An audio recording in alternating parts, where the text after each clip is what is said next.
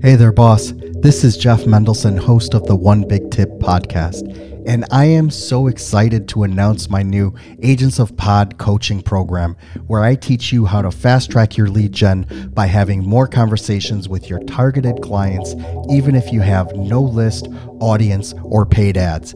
Head on over to agentsofpod.com slash hero and let me show you how to be the superhero in your own business. I am also actively seeking guests for this podcast. If you know someone who is currently six figures or more in their business and they have an actionable, tangible, and measurable tip to share, please let them know about it. Just go to onebigtip.com slash guest for information on how to be a guest. I can't wait to hear from you. Let's get started. Hello, everyone. Welcome back. My name is Jeff Mendelson, and this is the One Big Tip podcast. My guest today is Ahmed Elsamadisi.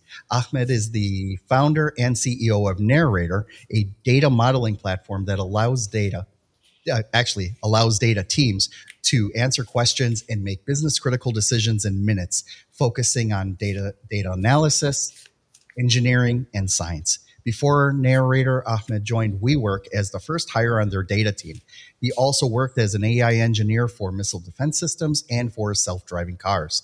Before founding Narrator, Ahmed uh, graduated from startup uh, accelerator Y Combinator and was named a member of the Forbes 30 under 30 list in 2021.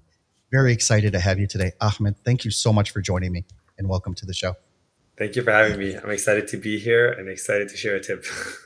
yeah, beautiful. So, you know, I was very impressed by your background. It seems that you've worked in, you know, some of the coolest startups around and, you know, you've been doing all this great you know, all of this great stuff that is, you know, working in big data and is going to have a profound effect on everybody's life, right? Because that's what big data is all about. Tell us a little bit about who you are and what makes you so amazing. Well, I'll tell you who I am, and you can decide if that makes me amazing or not. At its core, I think I'm just a person who became really obsessed with how people make decisions. And that obsession has just kind of unfolded in so many different ways. So, starting with AI and figuring out how robots can make decisions similar to humans, to self driving cars, to missile defense, to how do we make decisions with data, to all of that uh, coming together at Narrator, where we're not just about giving you a platform for you to do data, but we're about helping you and, and kind of guiding you to make the best decision. And that puts us in a really interesting place with how do we ensure your data is correct to how do we help you ask the right question to how do we get you to answer the right question in the right way to how do we help you understand the analysis to how do we convince you of the analysis to then how do we get you to take action based on it and i think that puts us in a very unique place because most other data tools kind of leave that open ended. Everything is on you. So that's kind of what I've been doing. And we kind of focus on psychology of it, the human aspect of it, data aspect, and all of it seamlessly come together to create an experience that we love. You know what's interesting about big data? You know, and I try to explain this to you know to different people, right? Is that it is all around us all the time right? You turn on your phone, you you know, you look for something on Google Maps, it automatically knows where I am, more or less what I'm trying to do, and where I need to go and plotting the best way to get there, right? And even if I'm in a foreign country, right? Let's say, for example, I need to get to a shopping mall called, uh, I don't know, the train station, right? I can type in the word train station and it'll know that train station in that language and still bring me to the right part. That doesn't happen auto magically. Someone actually needed to program that, put in the syntax, put in the, you know, just the, uh, uh, you know, how the computer could figure out, like, okay, well, this is what he really wants, right? He doesn't yeah. want to just go to any train station. He wants to go to some, you know, some specific place. How do you explain big data and data analysis to people that uh, maybe aren't as in tune just how powerful these devices and the information that we have available today is? How, uh, how do you explain that to people? Yeah, so actually, it's really funny because big data came from a big data initiative, and the idea was to make big decisions with data. And it's kind of been like really weirdly in the in the media to be like, you need big data and terabytes of data. No, that's not what you need. Data is information, and information can be used to make better decisions. So simply understanding from you come from a marketing background, just which ad source is getting customers to come to our site and really which ad source is getting customers to stay in our site. The idea of making big decisions with data is really not looking at individual customers, but seeing kind of overall how people are behaving and what gets your customer to make the decisions that you want. And you're kind of like really unfolding and kind of like peeling the onion back in layers. So you can start with just basic ideas and just like how are you doing over time to like what's my cost per acquisition to well which ads are giving me a lot of clicks that i'm paying for but those people are just bouncing right away because like they're like kind of what's called like accidental clicks or misclicks. To like who's giving me the right audience? All these kind of questions is about you getting more specific and more detailed in making a more specific decision that affects your customer. And that's kind of what i always think about big data is is don't worry too much about the data worry about the decision and think about what is the inputs that you need to make that big decision. So what i'm hearing you say then is it starts with the question that you're asking and then figuring out how to get there. I mean is that accurate? Yeah. So i think so many of the insights that you've seen in the world come out did not come out from data. It came out of a question. And I think that the idea, like, there's no system that you shove data in and it just goes, boom, here's answers. If you, when we used Watson at WeWork, it was like the best way to reduce churn is reduce people submitting the move out form. And we're like, cool. oh, yeah, that's also true. That's uh yeah, that's an interesting situation. Well, what am I supposed to do with that? So there's a lot of like that fun fact in data, like put everything in a machine learning model and see what comes up. Usually it's trash. The idea here is what is the decision that you're trying to make and how can data guide it my old professor used to always say all of like all of data is color coding and ordering an excel sheet that's all of data it's all of ai which is how do i prioritize for you what's important and how do i help you understand the scale so like if you're thinking about should i invest my time in getting more women or getting more elderly and i can tell you like the conversion rates i'm giving you as a scale of where to dedicate your energy and that's what data is about. So all good data starts with a good question. And a good question leads to a good analysis, which leads to a good decision. And that's what's the most important thing. And that's what we like to focus on. I love that you brought that up that, you know, a machine isn't going to learn on its own. You know, you don't just stick a kid in school and expect it to learn on its own. And, you know, lo and behold, he's 18 years old, graduated from high school, and it's all good. No, there were a lot of other inputs that were coming in there that were helping to mold you know the mold the direction to where you wanted to you know to answer the question that you're talking about right and one of the things i find fascinating in you know what you just validated was that it doesn't require this massive amount of let's just call it metadata you know like as i'm scrolling through my facebook feed whether i stopped on this particular picture or i just kept on going or whether i turned the app off and turned it on again you know there there have been all kinds of visualizations like that but the fact of the matter is, you know, for a for you know, let's just take a digital marketing agency, which is which is closer to home for me. It's not like I need to go and get this massive, like you said, terabytes of data just to figure some things out. Really, what it comes down to is the question, like, what am I trying to get to? And then what are these tools giving me?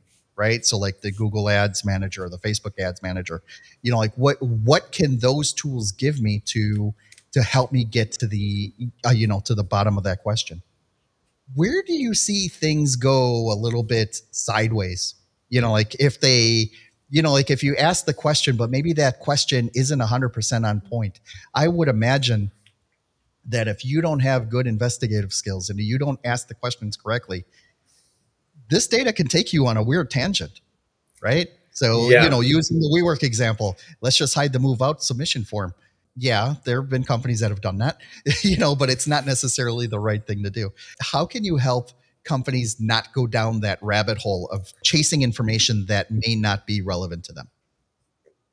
Yeah. So, two ways. One is we enable people, the way you ask a question is you must first have correct and accurate data that you trust, and you must be able to get down to the individual customer journeys. So, Narrator, when we built Narrator, the idea was to build something you can trust something that you can get build that intuition something that makes sense and has that intuitive nature so you can like see an aggregate number like a conversion rate and be able to dive into uh, like 10 examples of each customer and see how did that happen Uh, when you when you're using tools like Facebook Ad Manager and Google Ad Managers, they are lying to you. They are incentivized for you to give them money. So when you ask Google how well Google did at getting you a like a return, it's going to be like, "Oh, we gave you a great return." It's like asking a kid, "What do you want your grade to be?" and the kid's going to be like A plus. Like they don't know. So I think about when you come to uh, think about questions and answers, you got to think about where what's the incentive of the tool to get you to answer the data. So first of all, being aware of like the fact that all these different tools are very misleading. Words are very misleading. These like especially Facebook, like notoriously been sued every single year for lying about its metrics or using words that are deliberately misleading um, users. When you do your own analysis and what we kind of do at narrators, we kind of try to nudge you into being very clear about your question and building a tool that enables you to get that clarity in the question and the clarity in the answer. So if you were to say like, how does the move out form impact likelihood to churn?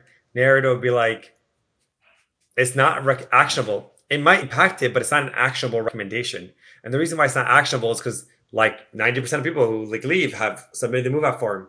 And we don't see the opposite. So we don't see people who don't submit the move out form who leave and people, and therefore narrator, by explaining it in a story and in English, it's able to deduct that reasoning and help you understand, oh, this is not a good feature. This is not actually something I can act upon.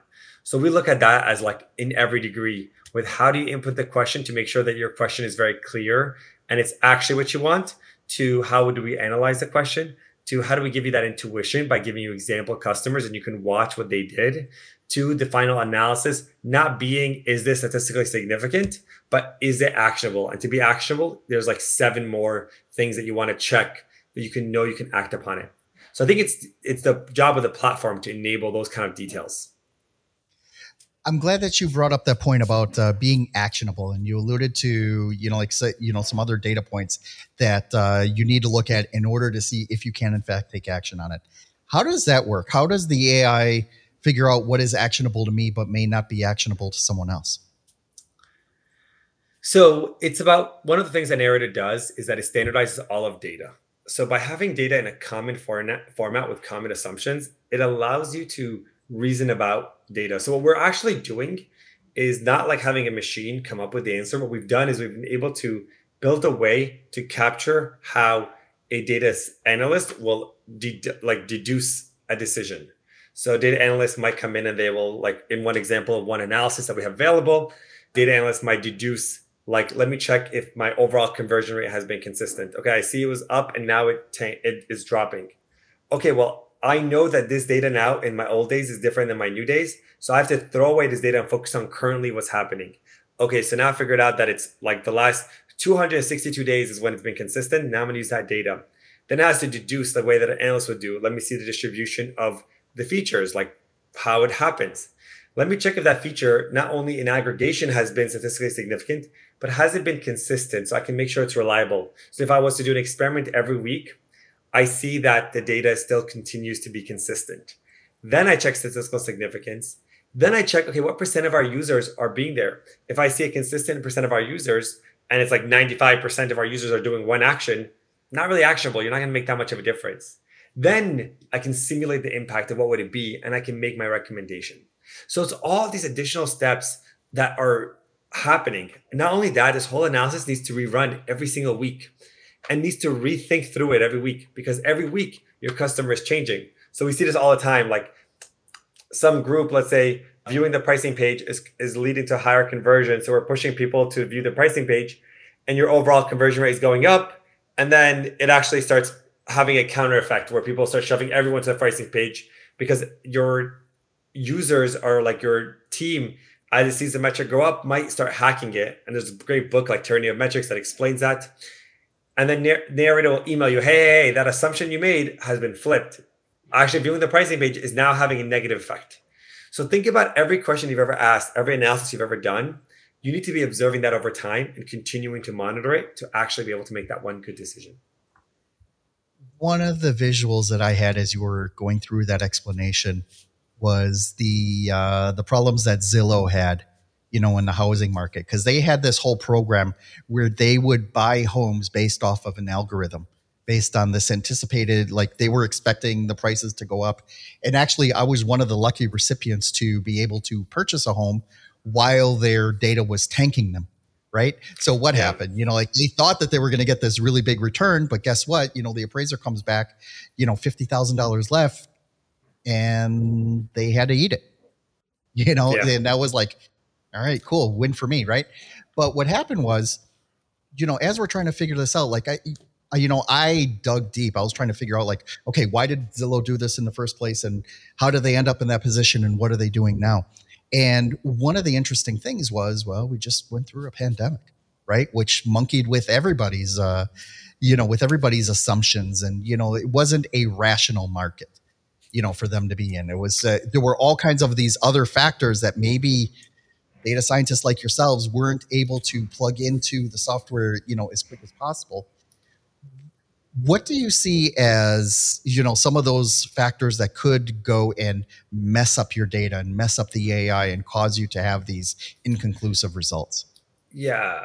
So i actually blame the algorithm that's just shitty algorithms like you don't see that in cars you can't be like oh something happened and somebody did a random motion and now the car hit them like that's not what good algorithms do that's called a shitty algorithm and what's happening now in the industry is that everyone is like shoving in machine learning models and hoping it sticks out. And then the machine learning model is being trained and it's not under human understandable. You're like, I don't know, it's making decisions. The AI decided. And the human being is not reasoning about whether that makes sense or not. And then what happens is that the AI starts doing shitty and they go, retrain it, just retrain it, just retrain it on your data. That's just like, to me, like a failure of a data team and a failure of data science proper data analysis and proper data algorithms should be you are making your assumptions based on like learning something. Like I said, right? I might say that viewing the pricing page might help. I've taken all these pieces of analyses that help me deduce that these are the six features that I'm going to use to power my algorithm. Now, all these six assumptions need to be retested. You don't need to retrain your algorithm. The features themselves need to be decided on. And that's important and you need to consist, consist, consistently check if those features are still driving the value that you expected. Like this doesn't happen in AI. That happens in shitty machine learning approaches that people are doing black boxes. Like you don't see this in cars, you don't see this in missile defense, you don't see this in robotics, you don't see this in like a lot of the things that have to reason about it because they're designed to be fault tolerant. Like they're not designed to allow it. And people like to blame, oh, random, the world, the world's fully random. It's just Zillow failed. And it's actually not just Zillow. I've seen so many companies try to shove their data into a machine learning model and then tank. And nowadays, there's like a rise of companies that are like, we're going to monitor your machine learning model. So when it tanks, we let you know. It's like you're just duct taping the same, same problem after the same problem. We've spent hundreds of years of changing the world and making decisions and creating so many innovations by doing quality data analysis and having the humans think. And you can't just outsource the human thinking to a computer because the computer will keep retraining and it just will blow up somewhere because you forgot to give it a feature or something. That's just not how computers work. And you need always, always, always, always, always to think about your core analysis, what is driving your decisions, and then how do you continue to check that those things that you're driving your decisions continue to be valid? Because it's really easy to be just tossed aside and really just fuck up. You've seen this so many times, company after company after company. I can name like 30 of people just doing poor analysis and you hire like a data scientist, they shove an algorithm, like, look, it works. I got a 98% accuracy. And you're like, what does that even mean? Is it doing what I want? Yeah, 98% like, yeah, you, accurate. Yeah, and getting the old data to behave based on the model that you trained on the old data. Go to, go put that in production. Let me see what happens. Go go ahead. And you see that you, you put it in production and you see that like it sucks. And you're like, what's going on? And then you, you have this illusion, oh, just wait, it'll be trained. No, it doesn't get trained. It's a failure of design. And that's the problem. And that's why we built Narrator to be fundamentally different. What kind of case study or, you know, what kind of, um, what can you tell us about a, uh, about a company that has used your approach and it was a success. They were able to really increase their, you know, the value of the company, improve sales. Talk to us a little bit about how someone can use it and has had a successful outcome using your software. Yeah, so I'll give you two sides. I'll give you one side of a situation where someone has been able to accelerate their development, and the other side is someone has been able to make decisions that affect their business severely. So, first side is we worked with a company, I think it's case studies public, so Codecademy, and they were answering questions, and their SLA was six weeks. Every time somebody submitted a question to the data team, it took six weeks to get an answer. By using Narrator's approach and using Narrator's approach uh, software, you can actually answer questions significantly faster. And they were able to reduce that time from six weeks to one day. The SLA today is one day. Every question comes in, they can answer instantly. The second side is an analysis. When people ask questions, we see this a lot, but people often love like, how many times does someone have to use my product to get hooked?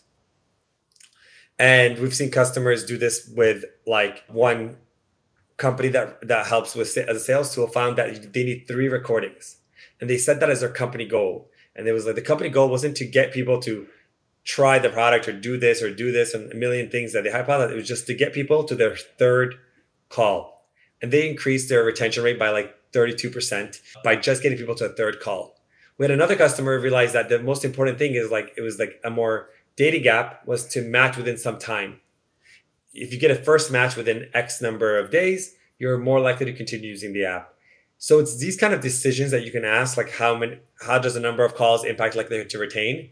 Like Narrator can figure that out, can deduce the right answer, can give you the exact thing that you need, and you're able to iterate. And if if it like happens to be in a month that it's no longer the number is not like three, it's now four or five, Narrator will let you know as it's making decisions as adjusting to your customers' behavior. You might be growing and you're getting more customers from different places, and now they're changing their behavior. So these are kind of examples of just one, providing speed and being able to answer questions, and two, providing quality in decision making. All right, cool. Thank you so much for that. Ahmed, where can people learn more about your company and how can they reach out to you directly? Yeah, so I'm pretty active on LinkedIn. So you can come on LinkedIn, message me, add me, friend me. I'm always excited if you have a question that you're trying struggling to answer or are interested in just knowing how you can answer questions in Narrator. I'm there. You can go on our website, narrator.ai, or we just changed it to be narratordata.com. And then finally, uh, you can email me directly at ahmed at narrator.ai. I'm always here to take questions and help. So I'm excited to kind of hear from you all. Amazing. Uh, Ahmed, thank you so much for joining me. This is uh, it's been a lot of fun. I love nerding out on this stuff, right? Especially talking about things that are way above my head. But you know something, it's uh, it's an intensely interesting subject, and I'm really glad that the you know like the tools are coming down to you know that normal people can use instead of it just being in some computer room somewhere. So, thank you so much for joining me. Thank you for having me. Thank you so much for listening to the One Big Tip podcast. If you're a six to eight figure entrepreneur, business coach, or speaker who would like to be on this show, we need to talk. The audience for this podcast is hungry for experts and professionals who want to share their knowledge with this world. So, if you're ready to share your actionable and measurable one big tip, please go to onebigtip.com slash guest and let's get your story out there. I am also crazy excited to announce my new Agents of Pod coaching program. With this program, I show busy entrepreneurs the strategies that I use to have warm conversations with my dream clients, keep my calendar book solid, and consistently have potential clients at the ready, all anxiously waiting to speak with me every single week. Head on over to agentsofpod.com slash hero and let me show you how to be the superhero in your business today. Lastly, I have a huge ask for you. Could you please share this with your audience on social media? The stories and connections that I make on this podcast have helped thousands of people, sometimes in the most profound ways. And you never know if your small action today will be the one that kickstarts your friend, a family member, or even yourself into taking massive action in starting the next multi million dollar business. It'll be your way of just paying it forward. My name is Jeff Mendelson. You can find me on all the major social channels like LinkedIn, Instagram, and Facebook. Thank you so much for listening.